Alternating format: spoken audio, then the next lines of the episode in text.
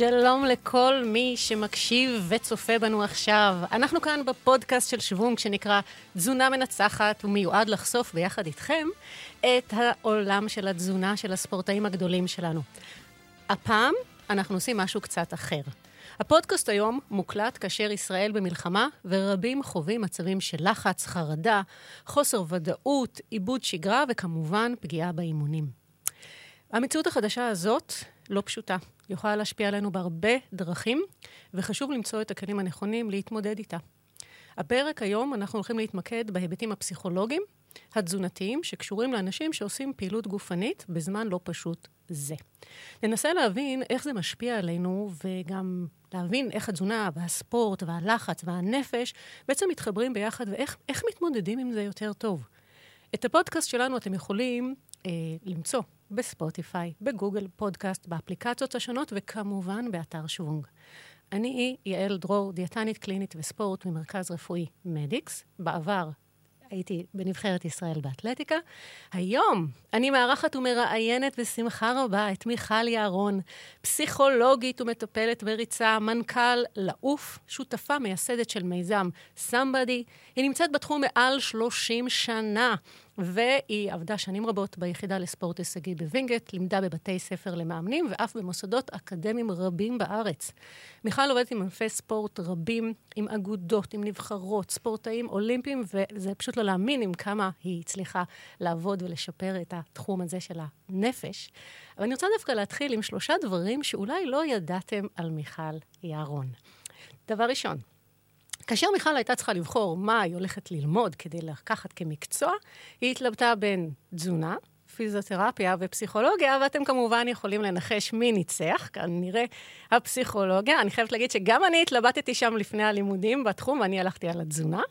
אה, דבר שני, למיכל יש תעודת הסמכה של מאמן כושר, והיא גם מאמנת ריצה מוסמכת. ודבר שלוש, ככה אפילו ככה קרוב לתחום שאנחנו נמצאים בו היום, מיכל הייתה קצינת הכושר בחטיבת גבעתי, כאשר היחידה רק הוקמה, שהחטיבה הוקמה. לא היו אז קציני ספורט, ואת היית מהראשונים בתחום הזה בארץ. אז מיכל, קודם כל, תודה רבה שבאת היום להתארח אצלי בפודקאסט. אה, ותספרי לי קצת באמת אולי מה עובר עלייך בימים אלה של סטרס, חרדה, אה, מה את פוגשת באמת בתחום שלך? קודם כל, ברמה האישית, אני קרסתי, את יודעת. נפלתי עכשיו לשבועיים משכב, הייתי חולה, ללא ספק ריאקציה ל... לסטרס. לת, כן, לתקופה הזאת, כל השנה האחרונה, שאני ככה מאוד uh, סוערת בה, בעקבות מה שקורה במדינה. כן. ומאוד פעילה, והחודשים, בחודשיים האחרונים באמת... Uh, שיאים חדשים. לכולם. כן, כן, שיאים חדשים, ילד בצבא, וואו. הרבה חברים נמצאים בצבא. שמעתי שהוא קצין. כן, זה פחות רלוונטי, אבל כן, כן, בסך הכל הוא מוגן, תודה רבה, הכל בסדר. אבל הוא... את יודעת, האי-ודאות הזאת של כולנו, והמאוד מאוד אי-נוחות ודאגה אמיתית לעם שלנו ולאנשים, שאני מאוד מאוד, מח... מאוד מחוברת לישראליות שלי. Mm-hmm. וזהו, הווירוסים המסתובבים, מתחבר אליי איזה וירוס, יחד עם דלקת. וואו. יצאתי היום פעם ראשונה לפגוש אותך אחרי ש... וואו, אז קודם כל הכבוד הוא לי, ובריאות, עונג. כנראה, כן, יש, כן. לא סתם אומרים שיש חיבור בין הנפש לבין הגוף. לא, לא, לגמרי, לגמרי, לגמרי תוצר של זה. וגם, את יודעת, בתוך זה, איכשהו הקמתי את עצמי, אה, כן קצת לעבוד, כי בכל אופן אני מאוד קשורה לאנשים שלי. אז ספרי לי כן. באמת על, על המקום הזה של הנפש ושל... אנחנו מדברים עם קהל אה, שכולם, בעצם, אני חושבת פה, סוג מסוים של אה, ספורטאים חובבנים. אבל התחום הזה של ספורט חובבני הוא מאוד רחב. ויש כאלה שכבר מתאמנים הרבה מאוד זמן, ויש כאלה שאולי רק התחילו עכשיו כי הם בעצם אימצו את הספורט. מה, מה, מה קורה לנו כשאנחנו בעצם בכזה סטרס שהוא לא בשליטתנו, סטרס מלחמה? כן, אז, אז קודם כל אני רוצה להגדיר משהו ולהגיד. מה יאללה. זה ספורט חובבני? ספורט חובבני זה איך שאתה מגדיר את זה. זאת אומרת, זה לא משהו שאתה מתפרנס ממנו. ואנחנו מכירות, ואת יודעת את זה בעצמך, וגם אני חושבת שאני עליי עלי יכולה להגיד שזה הרבה יותר מתחביב. זאת נכון. אומרת, זה משהו שהוא ביומיום, זה תופס אה, אה, משבצת מאוד משמעותית ביום, זה רשום לי ביומן. אה, אני לא מוותרת על השעות פעילות גופנית אה, התדירה שלי, זה יכול להיות בין פעם לפעמיים ביום, זה יכול להיות לבד, זה יכול להיות בקבוצה. זאת אומרת, כן. הרבה מאוד אנשים שאנחנו מגדירות כחובבנים, הם אנשים שבזהות שלהם, התחום של פעילות גופנית הוא מאוד מאוד אינטנסיבי. אני חושבת שאפשר לראות את זה ברשתות החברתיות. כשמישהו בוחר לשים בתמונת הנושא שלו, בדפים החברתיים, אותו מריצה, מאופניים, מסיים איזשהו אירוע ספורטיבי, זה, זה אומר שככה הוא מגדיר את עצמו. את הזהות שלו. את הזהות נכון. שלו. אז אני אומרת, הזהות של הרבה מאוד אנשים, שאנחנו מגדירות כחובבנים, היא, היא עדיין כאנשים שהם מחוברים לעולם הפעילות הגופנית. זה נכון שזה לא מקצועי כי הוא לא מתפרנס מזה, אבל עדיין ברמת השעות שזה תופס ביום. אז אנחנו לא יכולות להשוות את זה לא למתאמנים ולא לטריאטלטים שעושים את זה 4, 5 ו-6 שעות ביום, אבל עדיין זה לצאת מהבית ולהתלבש ולנסוע לים, או לקחת את האופניים, או לצאת לחדר הכושר, או ל... לא משנה מה, אבל זה תופס נישה משמעותית ביום, גם מבחינת אה, אה, משאב הזמן, וגם מבחינה אה, רגשית, וגם מבחינה אנרגטית. אז גם החובבנים הם אנשים שעוסקים בספורט בצורה מאוד רצינית. Mm-hmm. עכשיו, אנחנו שואלות רגע, למה אנשים עושים בעצם פעילות גופנית? אז, אז, אז אפשר לעשות על זה אינסוף שיחות, אבל הסיבות הן בעיקר, ואת תסכים איתי על זה, שזה גם תפקיד, תפקידו של אוכל בחיים, ש, שספורט עושים עם הגוף, אבל המוטיבציה המרכזית לספורט היא נפשית. נכון. זאת אומרת, בסוף אתה, אתה עושה משהו כדי למלא משהו בעולם הנפש שלך, אם זה את יצר התחרות, ואם זה את הרצון להיראות טוב, ואם זה את הצורך החברתי, ואם זה כאפיק להוציא אגרסיות, ו- ואם ואם ואם, ויש לזה אה, אה, תיאוריות שלמות והמון המון סיבות. אז המניעים הם מאוד מאוד פנימיים, והגוף זה כלי העבודה. כלומר, גם אם אתה בא ואומר לעצמך, אני מתחיל את הספורט בשביל לרזות, או אני מתחיל לספורט בשביל לשפר את הכולסטרול, עדיין, כדי להמשיך את זה, יש פה משהו מניע פנימי שהוא אפילו אחר, ולא דווקא המניע הראשוני שבגללו התחלנו. כן, זה נכון ולא נכון במקביל, כי, כי גם מניע של לרצות להיות רזה, זה לא מניע, אה, אה, זה מניע נפשי. זאת אומרת, הרצון להיות רזה יותר הוא כי... בתפיסה שלי, אם אני אהיה רזה יותר, יש לזה איזה שהם בנפיץ. אני ארגיש יותר טוב, אני אראה יותר טוב, לי יותר נוח חברתית. אה, אה, בריאות, אדם הלך לרופא, והרופא אמר לו, תקשיב, הכולסטרול שלך גבוה, או לא עלינו מצב הלב שלך לא טוב, אתה צריך להתחיל פעילות גופנית. והוא לא סבל את זה כל החיים, ויש לו טראומה מהצבא, מהספורט עם הנעליים הגבוהות, והדימוי שלו זה של... או שיעורי הספורט בבית ספר של טראומטיים לגמרי. ויש לו דימוי עצמי של לוזר, וכשכולם uh, עשו ספורט, אז הוא היה נבחר אחרון, ויש לזה הרבה הרבה מרכיבים לאורך כל החיים. ובכל זאת החש, החרדה מהאיום הגופני מספיק משמעותית כדי שהוא ירים את עצמו ויצא לעשות פעילות גופנית. ועדיין, הנה, זה מרכיב אה, אה, אה, נפשי, שבעצם אתה צריך להשתמש בכלי, שזה הגוף, שזה כלי שאתה לא מחובר אליו, אתה לא אוהב אותו. לא, כן. הוא גם בגד בך, והוא לא בריא, ואת... ואז החרדת מוות הזאת היא זאת שתהיה המוטיבציה. אז מה קורה באמת אה, כשאנחנו, זה, זה, זה בימי השגרה ובימים ש, שאנחנו מוטרדים מדברים, אבל לא כאלה כמו שעכשיו. מה קרה בעצם כאשר הסטרס של המלחמה פה נכנס, ואני חושבת שהשבועיים הראשונים בכלל שיתקו הכל, אבל עכשיו אנחנו מבינים שזה פה להישאר, ואנחנו צריכים להתחיל לחיות עם זה. ו- וגם, ב- אולי קצת נדבר על, על רמות של סטרס, ו- כי גם הספורטאים למשל, הסטרס אה, יכול לקדם אותנו, אבל סטרס יכול גם לקחת אותנו אחורה. נכון, אז קודם, קודם כל אני מדברת, לא מדברת כרגע על ספורטאים מקצוענים. כן. שחלקם אנחנו... המסגרות קצת אה, אה, נסגרו להם, ואחר כך הם המסגרות חזרו, אני מנסה לדבר באמת עלינו, על האנשים. אני מחשיבה אותנו כ... החובבנים. חובבניות ברמה אה, כן. קודם כל, אני רוצה להגיד, סטרס זאת לא, לא מילת גנאי בעולם הספורט, והגורם הסטרס כרגע הוא לא קשור לעולם הספורט, הוא לגמרי חיצוני. כן. והעובדה שהוא, אני, אני חושבת שמה שהוא גרם לאנשים שהם חובבי ספורט, זה מה ש... בדומה למה שקורה באוכל. ספרי, י... מה, מה את רואה? יש כאלה שבמצבי סטרס גרים במקרר, ויש כאלה שמסתכסכים במקרר, נכון? אנחנו מתחלקים לשניים. יש כאלה שלא מפסיקים לאכול, ויש כאלה... כאלה שלא מסוגלים לאכול. נכון, וזה מה שקורה גם בעולם הספורט. Mm-hmm. אדם במצב סטרס, או שהוא הולך לספורט כדי, כדי להבריא את נפשו, או שהוא הופך להיות משותק והוא לא מסוגל לזוז מהבית. Mm-hmm. הוא נצמד לתקשורת, הוא הולך למקרר יותר, הוא חסר אנרגיה, הוא מדוכדך, אה, והוא לא עושה פעילות. לעומת אלה שהם כן מבינים, ודרך אגב, הם גם עושים משהו נכון. שצריך לש... לנסות להישאר כמה שיותר בשגרה. כן. כי גם הגוף הפיזי, וזה את בטח מבינה יותר ממני, זקוק ל... ל... לכל החומרים שמופרשים, זקוק לתנועה, זקוק, גם התזונה זקוקה לתנועה. אני יכולה להגיד לך ש... שבקליניקה אני, אני מוצאת את עצמי אומרת המון לאנשים, תצאו לעשות את הפעילות הגופנית, לא בשביל לשרוף קלוריות, פשוט לשחרר את הנפש, פשוט לשחרר את השרירים, להוציא את המתח מהגוף. אה, אל תסתכלו על השעון, אל, תבד... אל תבדקו את הדופק, אל תבדקו כמה קלוריות ואיזה מרחק. העיקר לצאת, אם נהנים, תמשיכו, אם לא, תעשו את ה-V ותחזרו, אבל, אבל תזיזו את הגוף. כי, כי גם התחושה הזאת שהצלחתי, את יודעת מה, אפילו הדבר הקטן הזה של להצליח להוציא את עצמי מהבית, או להצליח לעשות משהו, זה כבר הישג בעולם שאין לנו עליו שליטה כמעט עכשיו. וגם יותר מזה, ברגע שאתה מוציא את עצמך, והגוף נזכר בסיפוק שהוא חווה, כן. אז רמת המוטיבציה עולה. נורא נורא קל להתחפר חזרה, ולא ללכת, ו- וגם נורא קשה אחר כך לחזור, אנחנו כן. יודעות את זה.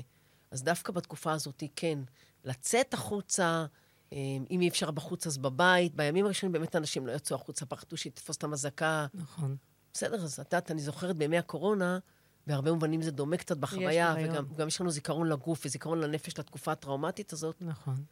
מצאתי את עצמי מקיפה את ה-900 מטר סביב הב- הבתים שסביבי, ומצאתי 200 מטר מהבית איזה שטח חול של 170 מטר, ומצאתי את עצמי רצה אותו הלוך חזור. וואלה. וזה פרק של... אינטרוולים, ממש... כן, אה, כן, ממש אינטרוולים עשיתי. אוקיי. אפילו גררתי איזה חברה לזה, וכדי... כי הבנתי שהיכולת ליפול ולשקוע לתוכו היא נורא... היא קלה, היא מפתה, ומי שלא באמת מכור, והגוף שלו לא באמת מכור, הרבה פעמים ישקע אחורה. קשה, קשה לגייס. אז כמו באוכל שאת אומרת לאנשים, תנסו רגע כן לשמור על מסגרת, אל תרוצו לאוכל כדי להתמודד עם רמת הסטרס, תמצאו לזה אפיקים אחרים. אז באותה מידה הספורט הוא, הוא מרכיב מאוד מאוד חשוב. אני חושבת שאם אנחנו ככה, כן, ניתן רגע מקום גם למקום הזה של מערכת העיכול ושל הגוף, פיזיולוגית, אנחנו בעצם, אנשים חווים את הסטרס הזה בהרבה צורות אה, אה, שונות, חוץ מרק אה, דיכאון וחוסר רצון לאכול, לעומת אה, אכילה רגשית ש, שאנחנו מנסים למלא את עצמנו. אה, בעצם כל אחד מגיב אחרת, ויש המון מצבים של אה, אה, בחילות ושל אה, עצירות לעומת שלשולים, וכל אחד מגיב אחרת. ו, כלומר, אנחנו הרבה פעמים, אנחנו אומרים, מה קורה פה? מה, מה, מה, איך איבדנו שליטה על הגוף, ואנחנו לא מכירים אותו, ממש תופעות ש, שלא יהיו ביום-יום, אבל הן קשורות לסטרס, וכל אחד מגיב בצורה אחרת. ולכן דווקא המקום הזה, שוב, אני חוזרת גם לספורט וגם לאכילה הנכונה, או לפחות להחליט שאנחנו אוכלים בשליטה וזה לא שולט בנו, זה כלי להחזיר לעצמנו את התחושה של, ה, של השליטה, ש, שאנחנו בחוסר ודאות מאוד מאוד גדול. איך, איך עושים את זה ממקום נפשי? איך... אז, אז אני רוצה להגיד רגע, לפני תחושת השליטה, אפילו להגיד משהו חשוב.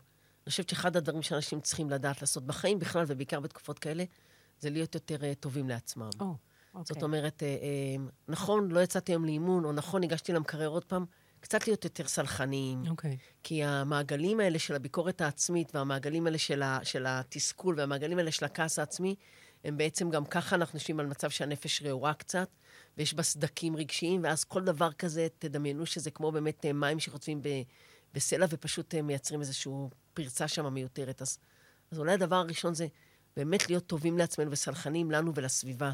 גם ככה אנרגטית ורגשית אנחנו במצב ירוד, אנחנו במצב פחות נוח, הנפש אה, באמת מאוד מאוד מתוסכלת ופצועה, וגם גם חשוב להגיד, זה לא שהיה אירוע והוא נגמר. נכון. זה אירוע מתמשך, מתמשך זה משהו שהוא, אה, שהוא אה, מאוד מאוד מתיש את המצב הרגשי, מאוד, הטלוויזיה, המידעים האלה.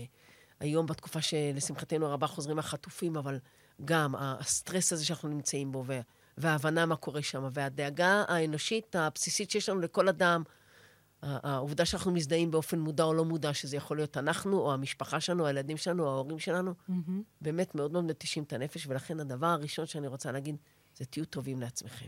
אני מאוד מאוד מתחברת למה שאת אומרת, ואני יכולה להגיד לך שלמשל, זה בדיוק אה, אחד המקרים שהיה לי בקליניקה השבוע, שמישהי אמרה לי, אה, נפלתי בסוף שבוע. ואמרתי לה, תקשיבי, בואי נדבר אחרת, בואי נבחר אחרת את המילים.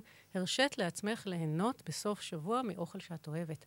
וברגע שלקחנו הרבה משפטים כאלה שהיו שליליים, והפכנו אותם בצורה חיובית, פתאום האנרגיות היו אחרות בחדר. ו- ופתאום אתה, אתה מרגיש ש- שאין פה דין, אין פה, אתה לא בעונש, ואתה גם לא צריך לתת דין וחשבון לאף אחד חוץ מלעצמך, ואם אתה עכשיו בתקופה שאתה בוחר תזונה שונה, זה בסדר גמור. עשית דבר שאנחנו ב- ב- בעולם הפסיכולוגיה קוראים לזה reframing, עשית נכון. מסגור מחדש, וזה נורא נורא חשוב, הבחירה, הבחירה של המילים, אני לא...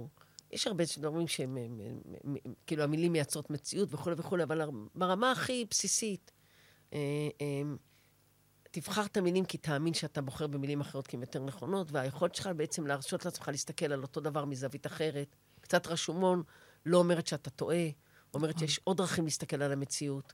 ואני חושבת שלהיות סלחנים לעצמנו, ומה שנקרא באמת לחבק את עצמנו ולכבד את זה, וגם לעשות את זה איש לרעהו. זאת אומרת, לא, לא מבטים של ביקורת של הורים על ילדים, או. ולא מבטים של ביקורת בתוך זוגיות. ו... את יודעת, אני היום קמתי מרגישה יותר טוב, אז הדבר הראשון שחשבתי זה איזה פינוק אני עושה אה, היום בערב. ומה, ומה, על מה הלכת? אה, נלך או על ערב פיצות או על ערב סושי, אני עוד אחליט, אבל כן, מיד הפינוק יהיה באוכל, דרך אגב, נורא נורא. אוקיי, כן, ישר, ישר. אה, לגמרי, וזה יהיה הכי כיף בעולם, וכן, אני גם אצא היום לאיזה, אני צריכה רק בחושך בלילה האנטיביוטיקה, אבל.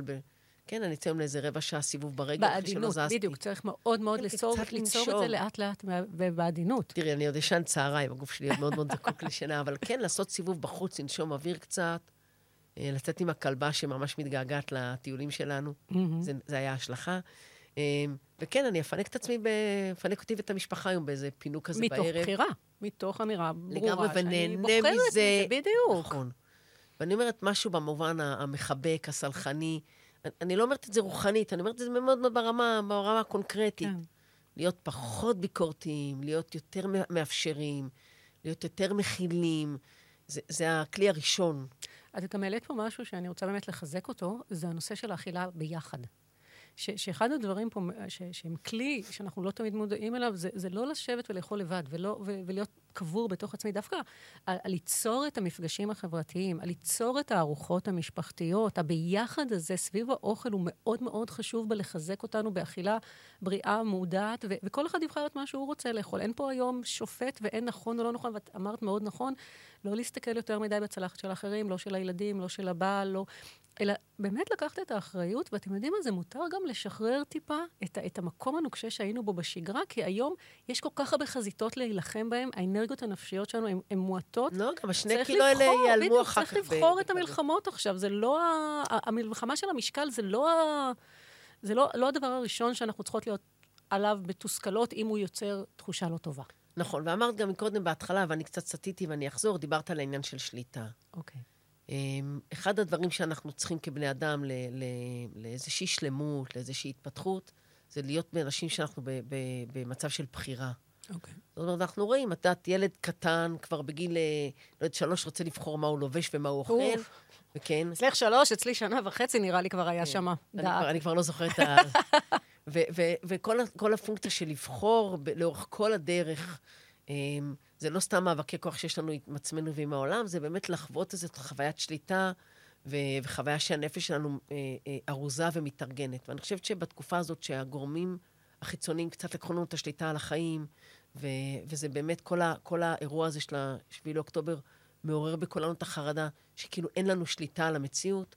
אני חושבת שבתוך הסיטואציה הזאת אה, אה, נורא חשוב אה, לחזור למקום שבו אנחנו יכולים לקחת שליטה על החיים שלנו ולשמור על בחירה בדברים. כמו לדוגמה מה לאכול, כמו לדוגמה איזה פעילות גופנית לעשות. וכן לאפשר לעצמנו לצאת לעשות פעילות גופנית, גם אם היא פחות אינטנסיבית כמו תמיד. בדיוק. מותר להיות גרייס, מותר לתת פה איזה... איזה... נכון.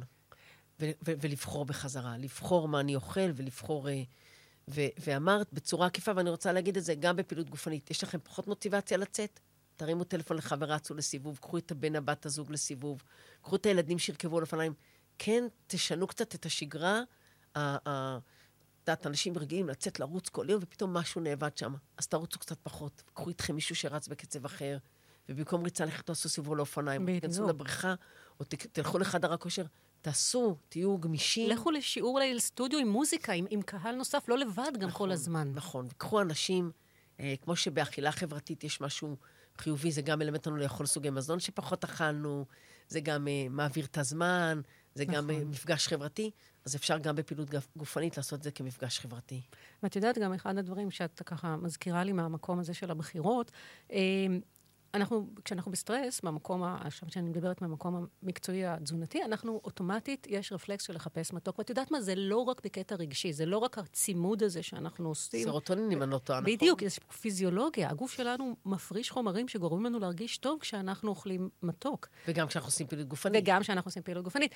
ולכן, במקום הזה של התזונה, אני באה ואומרת, אין בעיה, בואו נבחר מתוק בריא. יש כל כך הרבה אפשרויות שאנחנו לא חייבים, לא חייבים, לא חייבות, להרגיש שאנחנו נופלים על משהו לא בריא. כלומר, דווקא פה לבוא ולעשות לי איזו רשימה של 20 מאכלים בריאים, מתוקים, שברגע שאני מרגישה צורך, אני הולכת אליהם, ואז אין רגשות אשמה, אין, אין תסכול, ו- ומותר לי ליהנות ממתוק בסיטואציה הזאת, כי הגוף מבקש, ו- וזה לא, לא לכעוס על עצמי. אז, אז אה, את, אותה, את אותו דבר שעושה המתוק, עושה גם פעילות גופנית. כל, כל מה שקשור להפרשות של אה, הרבה מאוד נויר- נוירוטרנסמיטורים במוח, גם פעילות גופנית מייצרת, שזה הפרשות של אה, הורמונים שהם משפרי מצב רוח.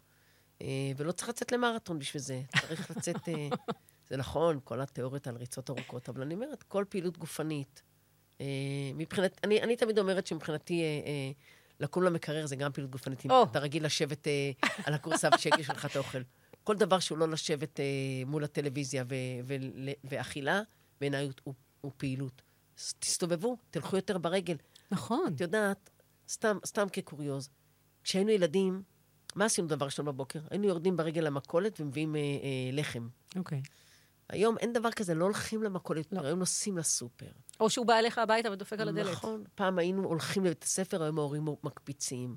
פעם הילדים היו יוצאים לשחק בחוץ. כל, ה, כל ה, ה, התפיסה בכלל של, של להיות בתנועה הלכה ונעלמה. נכון. ואז אני אומרת, אז אין לך כוח לעשות פעילות גופנית, תחזור קצת ליסודות. תלך ברגל החוצה למכולת או לסופר ותקנה את הדברים, תצא לעשות סיבוב, תלך לחברה ברגל שגרה במרחק של 500 מטר ולא עם האוטו. נכון. זאת אומרת, תחזירו קצת את הפעילות הגופנית.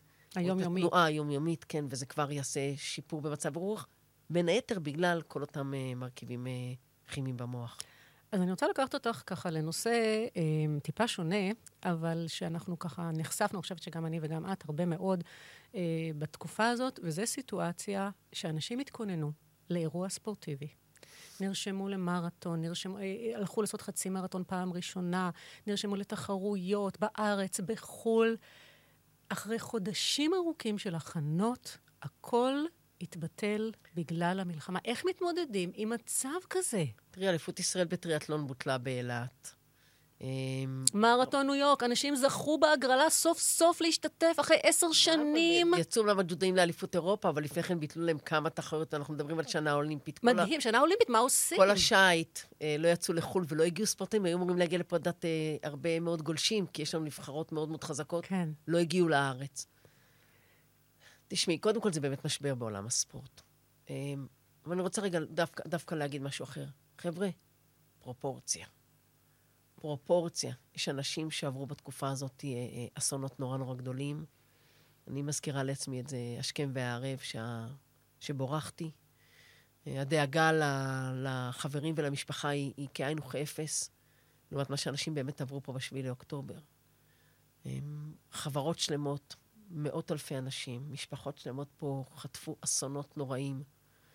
אה, וזה נכון, חלמת להגיע למרתון ניו יורק, או חלמת לעשות אליפות ישראל בטריאטלון. אה, יש לי ספורטאים שבאמת, את יודעת, אה, אליפות אירופה בכדוריד התבטלה בארץ, אליפות אירופה בכדור מים התבטלה בארץ, המון המון דברים שהיו צריכים להיות בישראל התבטלו. וספורטאים אומרים לי, ואני אומרת להם, נכון, זה נכון כל מה שאתם מרגישים, וזה מאוד מתסכל ומאוד קשה. חבר'ה, ענווה, פרופורציות. אנשים פה, קהילות פה שלמות של קיבוצים שלמים בדרום, של יישובים שלמים, התרסקו להם החיים. יש פה אני, קהילות שאיבדו... אני מסכימה איתך, אך באותה נשימה אני דווקא רוצה לתת מקום לתסכול האישי. ואני חושבת שגם כל אדם מותר לו לעכל את זה ולעשות processing, שזה זה בסדר. זה, זה יש פה באמת אה, אה, תחושה גם, את יודעת מה, באמת אנשים, אני שומעת, אומרים, אה, מי אני בכלל שאהיה עצוב או אתבאס על, על אירוע שהתכוננתי אליו והוא לא מתקיים? ואני חושבת שגם זה בסדר לתת מקום למק... לתחושות האלה. נכון, לגמרי, אבל אני רוצה רגע לחבר את זה גם למרכבי האישיות, בסדר? בהחלט. קודם כל, קודם כל זה נכון. יש מקום לכל אחד לחוות ו- ו- ולהשוות את, ה- את התסכול האישי, לדעת, כשהיינו ילדים היו אומרים, בעוד ילדים מתים מרעב, מה את מתלוננת על האוכל? כן. אני מסכימה שאי אפשר להשוות בחיים בשגרה. אני חושבת שעכשיו זו תקופה לגמרי אחרת, ואת רואה מרכיבי אישיות. את רואה אנשים שתפיסת העולם שלהם היא שהם אה, אה, משהו, אנשים יותר פסימיים, אנשים עם דימוי עצמי יותר נמוך, שמרגישים שהעולם נגדם, וכש... וזה קרה להם, והם... אז הם גם במקרה הזה, יש להם איזושהי, איזה אנשים עם, עם, עם, עם איזושהי תפיסה קצת נרקסיסטית, קצת הם במרכז העולם, קצת עשו לי, שתו לי, קרה, זה קרה לי. לעומת אנשים שבאמת יש להם יכולת להגיד, אני מאוד מתוסכל ואני מאוד, אה, אה, זה מאוד מכעיס אותי ואני מאוד מבואס, ועדיין אני מבין את ההבדל ומבין שזה לא קרה לי אישית. אני חושבת שיש משהו בהבנה שזה לא קרה לך אישית, זה לא ש... את יודעת, בואי רגע ניקח למקום אחר. כמה פעמים ספורטאים מתכוננים לאולימפיאדה ולתחרות גדולות, ולא עלינו נפצעים, עוברים פציעה כן.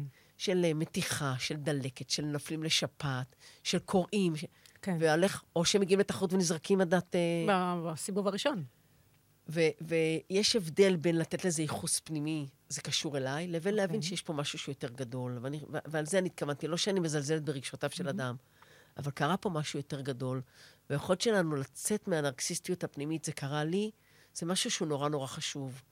ואני רוצה להגיד לך שדווקא אני השתמשתי בזה הרבה עכשיו בתקופה הזאת. Mm-hmm. של לעזור לאנשים להגיד, תקשיבו, סתם קייס של בחור ש, שחי בחו"ל, ו, ואני מלווה אותו, דווקא סיימנו עכשיו את התהליך נורא בשמחה, אבל כאילו התחיל בחו"ל, ונורא הרגיש ב, אה, אה, אה, ביש מזל, ולא הלך לו, ונאבק על מקומו ב, ב, בהרכב בקבוצה, וכאילו האירוע הזה, הוא אמר, תקשיב, זה הכניס אותי לפרופורציות. אני מבין שאני צריך להמשיך לעבוד קשה ולהיות עקשן ולא לוותר. ווואלה, לא קרה כלום, עוד קצת זה יצליח, וזה באמת הלך לו. אז זה נהדר. אבל אני אשאל אותך שוב, אה, מה הדרכים שלנו, החובבנים, להתמודד עם כזה תסכול? כי למשל, אני יכולה לספר לך על אחת הבחורות שאני עובדת איתה, שהתכוננה לחצי מרתון, בחו"ל. ובאמת, אה, היא ספורטאית חובבנית, והריצה מעולם לא הייתה אהבת חייה, אבל היא לקחה את האתגר והייתה אמורה לרוץ באיטליה באוקטובר. ומה שהיא עשתה, ומאוד אהבתי את זה, היא פשוט החליפה ועשתה את הריצה הזאת בארץ. נכון, נכון. צריך למצוא, צריך צריך למצוא יעד ה... אחר. כן. בדיוק. כן. וזה נכון שזה לא יהיה מרתון ניו יורק, ונכון שזה לא יהיה חצי מרתון בפרנקפורט, אבל צריך למצוא יעד אחר. אה, במיוחד אם התכוננת, במיוחד נכון. אם הכנת את הגוף, ת, ת, אל, אל תתפשר רק על זה שזה יהיה באיזשהו אירוע. אם אתה רוצה את ההישג האישי, ש, שגם דיברנו פה על הנושא הזה, על החשיבות של ההישג ושל uh, תחרותיות ומה המניע, ואתה מתחרה נגד עצמך, לא בהכרח נגד אחרים או השעון, אתה רוצה להיות מסוגל לסיים, או באיזושהי תוצאה, תמצאו את הדרך לעשות את זה במרחב שאפשר כרגע. נכון, אבל אני, אני בכוונה אה, אה, מחדדת את ההבדל, כי, כי בגלל זה נפגשנו דווקא היום, על ההבדל בין תקופה שיש פה משהו שהוא מלחמה, איזה אירוע קולוסלי, משהו שקורה לכולנו, לבין העובדה שאם הייתי אומרת, תקשיבי, ספורטאי התכונן לאירוע והתבטלה הטיסה, או התבטלה התחרות. לא נפצע, לא עלינו. מרתון ניו יורק התבטל כי ניו יורק היה אה, סופת שלג והוא התבטל. מה אז קורה? ואז הפתרונות שאת אומרת, בואו תמצאו אירוע אחר, זה נכון. אבל אני בכוונה מדברת, בתקופה כזאת, אני חושבת שאחד הכלים שלנו ל- ל- לצמוח מהתקופה הזאת זה רגע לעצור ולהסתכל על כל האירוע, ולא רק עליי כ- כמרכז העולם, ולא רק עליי כמישהו שחרב עליו עולמו. זה נכון, ואני יכולה לכבד ולהעריך את, ה- את התחושת תסכול הזאת, אבל אני לא חושבת שהיא יכולה לנהל אותך במצב כזה, ואתה צריך קצת יותר ענווה, וקצת להבין שבאמת קרה פה משהו הרבה יותר גדול ממך וממני וממך ומכולנו, ואנחנו צריכים להיות עם רוחב לב יותר גדול. ו- ובאמת לקחת את האנרגיה הזאת, את, ה- את המשבר הזה למקום אחר. מה נכון? את חושבת באמת על, ה- על הכלי הזה? אני חושבת שהוא נהדר. אה, על היוזמות של לרוץ עם החטופים. כלומר, שזה וואו, פשוט... וואו, זה מרגש בצורה יוצאת דופן. לקחת את זה ולעשות אקטיב, לעשות משהו פעיל, לעשות, לחבר את הגוף ואת את הצעקה אני, הזאת. תקשיבי, קודם כל אני חושבת שזה זה באמת, זה היה מרגש, זה לראות, זה, זה מספורטאים שלנו אולימפיים, אנשים משכמם ומעלה. ספורטאים מהעבר, אנחנו רואים, הצטרפו. המון המון אנשים שהם אוהבי ריצה. ושוב, הם עשו פה משהו, הם הפכו להיות קהילה. כן. נכון. הם הפכו להיות הרבה אנשים שם רצים בקבוצות קטנות או לבד, הפכו להיות קהילה, נפגשים. Mm-hmm. הם, הם, כאילו, יש משהו, את גם יודעת את זה, יש משהו נורא אינטימי בלרוץ, אנשים לא מבינים את זה. מי שרץ, יש משהו נורא אינטימי בלרוץ, כי כשאתה רץ, בשלב הגוף מתחיל להתקלף, אתה מזיע, אתה לא נראה כ... שיושב באולפן מאופר ונוח לך. אתה, אתה, הגוף שלך מתחיל להגיב אחרת. אתה יכול לירוק תוך כדי הריצה. אתה לא היצור הכי אה, מוחזק. וזה יוצר משהו נורא נורא אינטימי וקרוב. הקליפות מתקלפות. ו, ותוך כדי ריצה וריצות ארוכות של, אה, של קבוצת אנשים שהיא זרה, ומה שמאחד אותם זה בעצם ה... השליחות, אני חושבת. הישראליות הזאת. כן. השליחות שכולנו נורא נורא מגויסים לה היום, זה החטופים שלנו והחיילים שלנו. זה, זה היה, אני ראיתי את זה, זה היה מעורר התפעלות, ואני חושבת שזה כלי ריפוי מצוין לאנשים עצמם, כי אתה בעצם מרגיש שאתה תורם, שאתה עושה, שאתה בנתינה, ועדיין אתה שומר על, ה, על הפעילות הגופנית. את יודעת, בהרבה מובנים גם אלה שהלכו לעבוד בחקלאות, אנשים שלא רגילים להיות oh. בתנועה. Mm-hmm. לא, לא רגילים להיות בעבודה פיזית. אני מצאתי את עצמי יושבת על הרצפה ושותלת, או מאוד מאוד... מה שתל תותים? לא, שתלתי פרחים, זה היה נורא אה, קשה. אוקיי. אבל uh, את יודעת, מצאתי את שותלת חסות במכונה, או כותפת פטריות במקרר, וואו. וואי, חוויות. וואו. הכרתי את עולם החקלאות, כן. היה בזה משהו, ישבתי ליד אנשים זרים, דיברתי פתאום עם איזה אה, בחורה שחזרה מהדרום, שעברה את האירוע, אה. ו- ומצד שני עם איזה בחורצ'יק סטודנט מהצפון שבא להתנדב. והיה משהו, כמו בריצה, היה שם משהו של חיבור, של תחושה של נתינה, משהו נורא נורא בר, כי הגוף היה בפעילות. Mm-hmm. וזה מה שספורט עושה. כשהגוף בפעילות, נופלות חומות. יש משהו נורא אינטימי, נורא קרוב, נורא מחבר. מי ש... מי שיודע מה זה החוויה הזאת שאתה מזיע, זה חוויה של עוצמה אדירה. משהו מאוד בסיסי. מאוד... basic, נכון. מאוד מאוד בסיסי. שילדים עושים באופן נורא נורא טבעי. כן. אז, אז מה היית אומרת, מה היית מציעה לאנשים שהתנתקו מהספורט בגלל המצב? איך, איך לחזור? זאת שאלה מצוינת. קודם, קודם כל להחליט שחוזרים. אני חושבת שהגוף שלנו מאוד, הגוף של, שלנו, שרגיל להיות בפעילות, נורא יודה להם. ו- והתגייס גם כן. אה, לחזור לאט, כמו אחרי אה, פגרה, כמו אחרי אה, מחלה, לא עלינו. לחזור לאט, אני כבר מדמיינת איך אני... חוזרת לאט. אבל לאט, כן, כן, זה יתחיל בהליכה ואני אעבור לריצה, ועד שאני אחזור לשיעורים שלי, ולשיעורים אני אחזור ואעשה חצי כוח, ילך אוקיי, לשיעורים הקלים. צריך להיות מודעים נכון. שאנחנו לא יכולים לחזור לאותה נקודה שהפסקנו לפני השביעי באוקטובר, אם לא, אם לא עשינו פה המשכיות. יעני, זה כמו כל פגרה. הרבה פעמים סתם, אוקיי. נסענו לחו"ל לשבועיים ולא עשינו ספורט, פתאום חוזרים ל- לשיעורי אירובי, והבטן לא עובדת אותו דבר. נכון, נכון. צריך להחזיר את הגוף לאט, ואם אתה לא יודע לעשות את זה, תתייעץ עם איש מקצוע.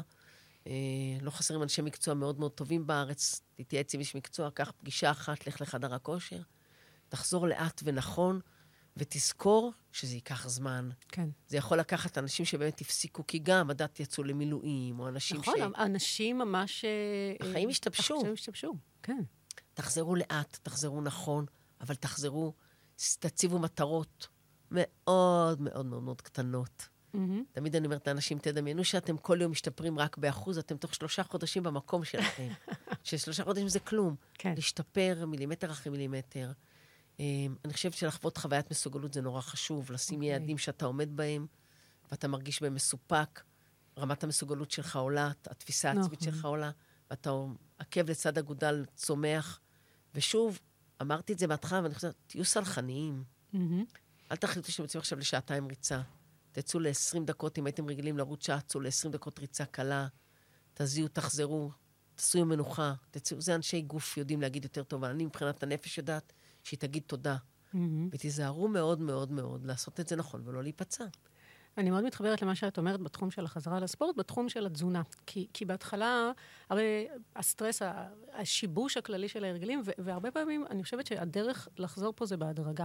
זה לאו דווקא ללכת עוד פעם לקחת תפריט וקשוח ולהיות, אלא לבוא ולהגדיר במהלך היום איפה המקומות שאני יכולה להחזיר את השליטה. האם זה עצם זה שאני דואגת לבשל ושתהיה לי ארוחה אחת חמה ביום?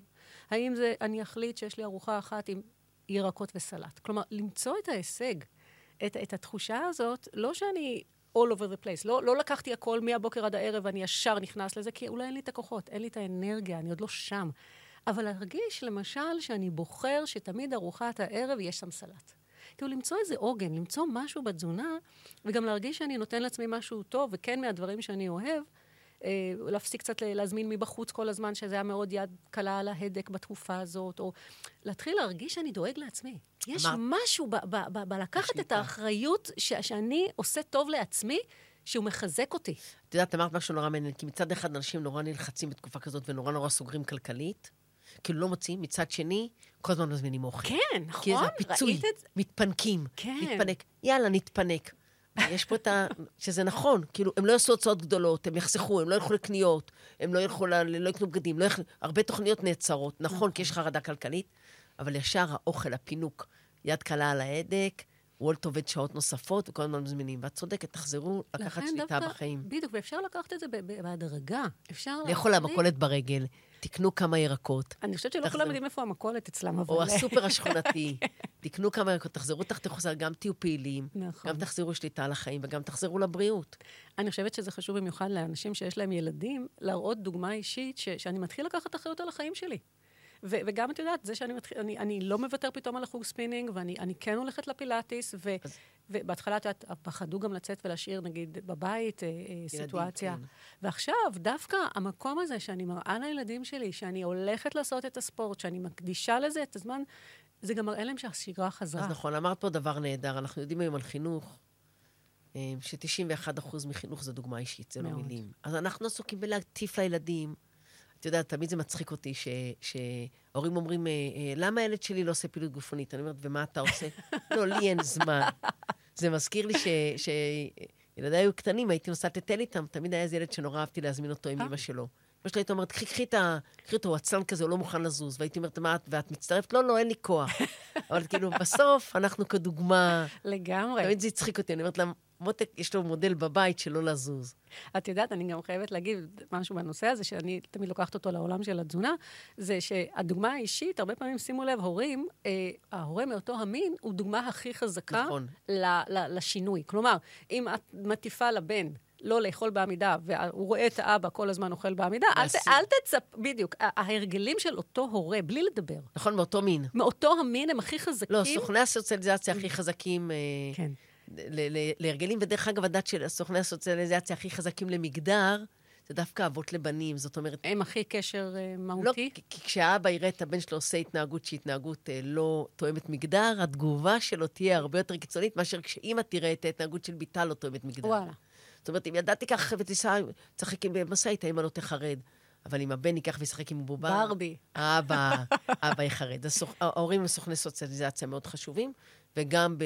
גם כדוגמה וגם להרגלים. ושוב, אם אנחנו אה, אה, לא יושבים לאכול בנחת ותמיד מתרוצצים, ואם אנחנו אוכלים מתוך הסיר, אז... אה, הדוגמה האישית פה היא מאוד חזקה, למרות שנגיד משהו אחר במילים, אבל, אבל הסיטואציה תהיה... נכון. ובאמת להחזיר את המקום הזה שגם את הפעילות הגופנית, גם את האוכל, כלומר, לעשות את הדוגמה האישית. וגם להחזיר את הילדים לחוגים כשאפשר. לא... בהחלט. זאת אומרת, יש פה עוד דבר, עוד, עוד נושא שמסתתר, זה ש...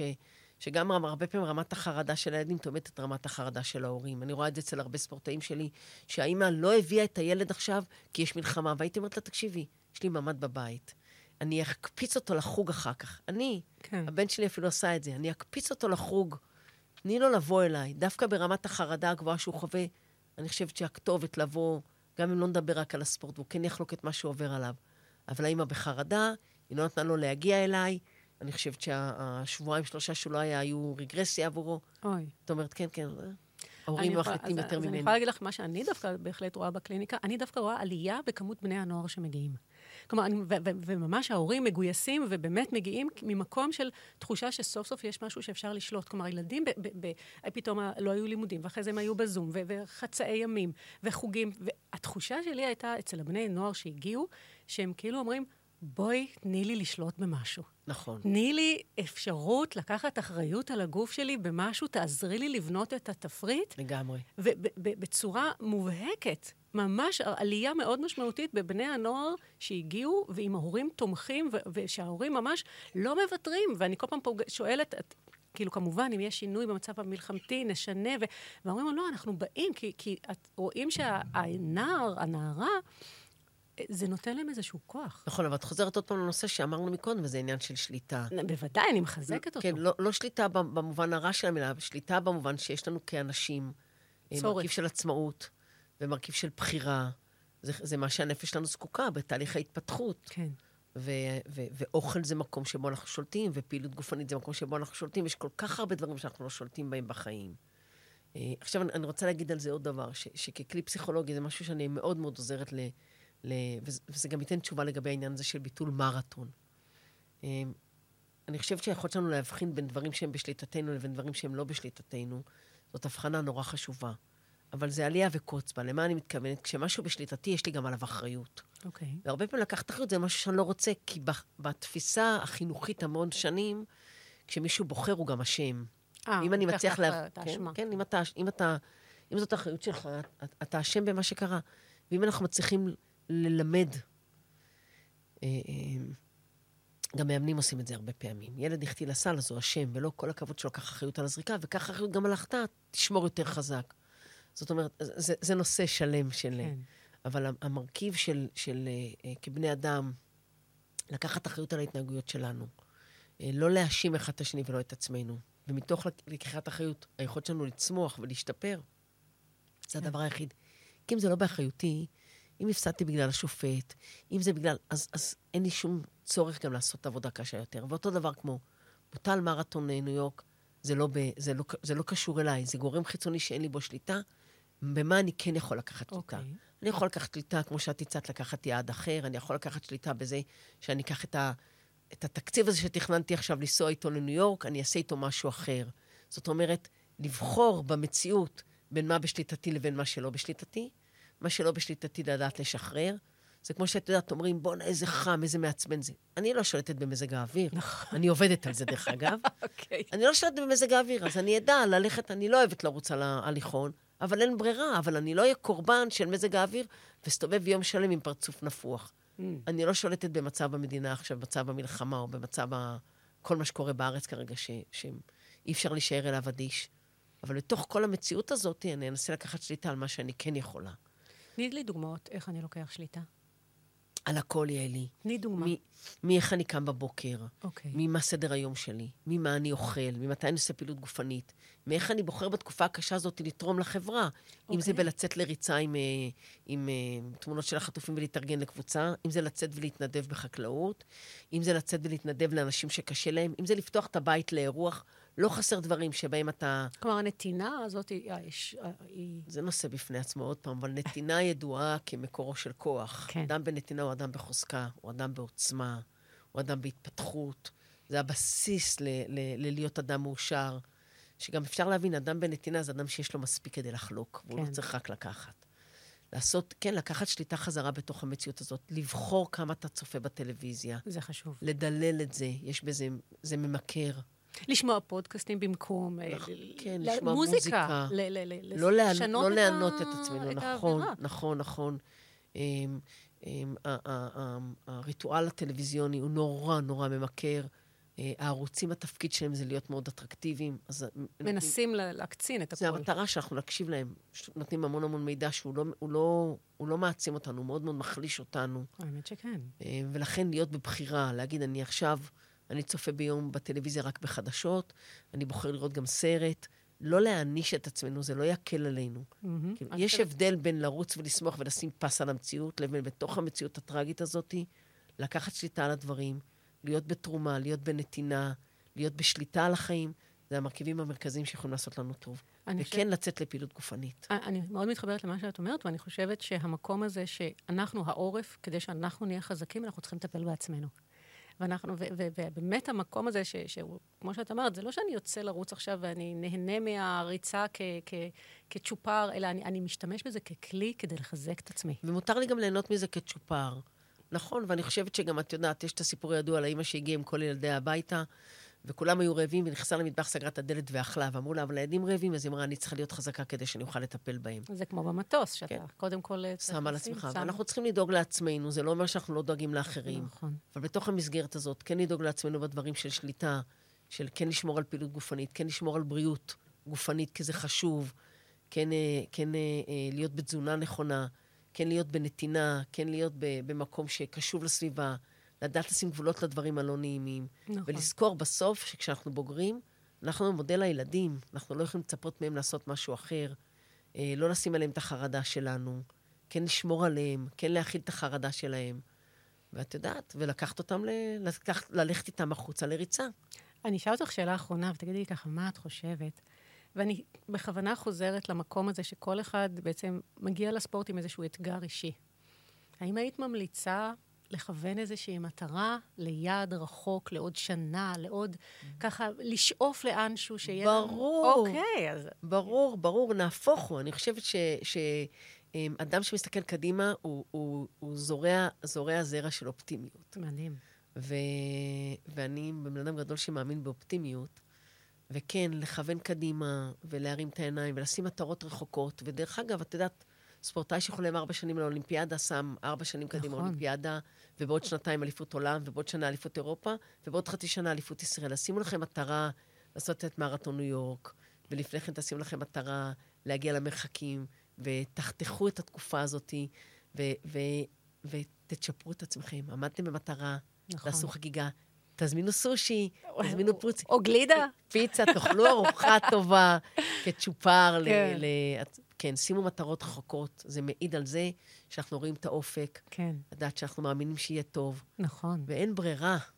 אין ברירה. בתוך הטרגדיה הזאת אנחנו חייבים להאמין שיהיה יותר טוב, כי, כי באמת, אחרת אנחנו לא, לא נעמוד על הרגליים. וואו, מיכל, תקשיבי, זאת הייתה שיחה כל כך חשובה, ואני חושבת שנתת פה המון כלים ו- וטיפים, וגם הסתכלות איך להתייחס לעצמנו, אבל גם לקחת את זה ולקדם את זה, ואני חושבת שהמקום הזה שסיימת אותו עם האופטימיות, וזה זה כוח. זה, זה אנחנו צריכים, צריכים ממנו יותר, צריכים לטעון את עצמנו כל פעם לאנרגיה הזאת. זה, זה נהדר. תודה, מותק, שהוצאת אותי מהשבועיים אה, מיטה, מחלה. אני כל כך שמחה שבאת והתארחת. אני, תודה, מותק, על הסבלנות. מודה לך המון. באהבה גדולה.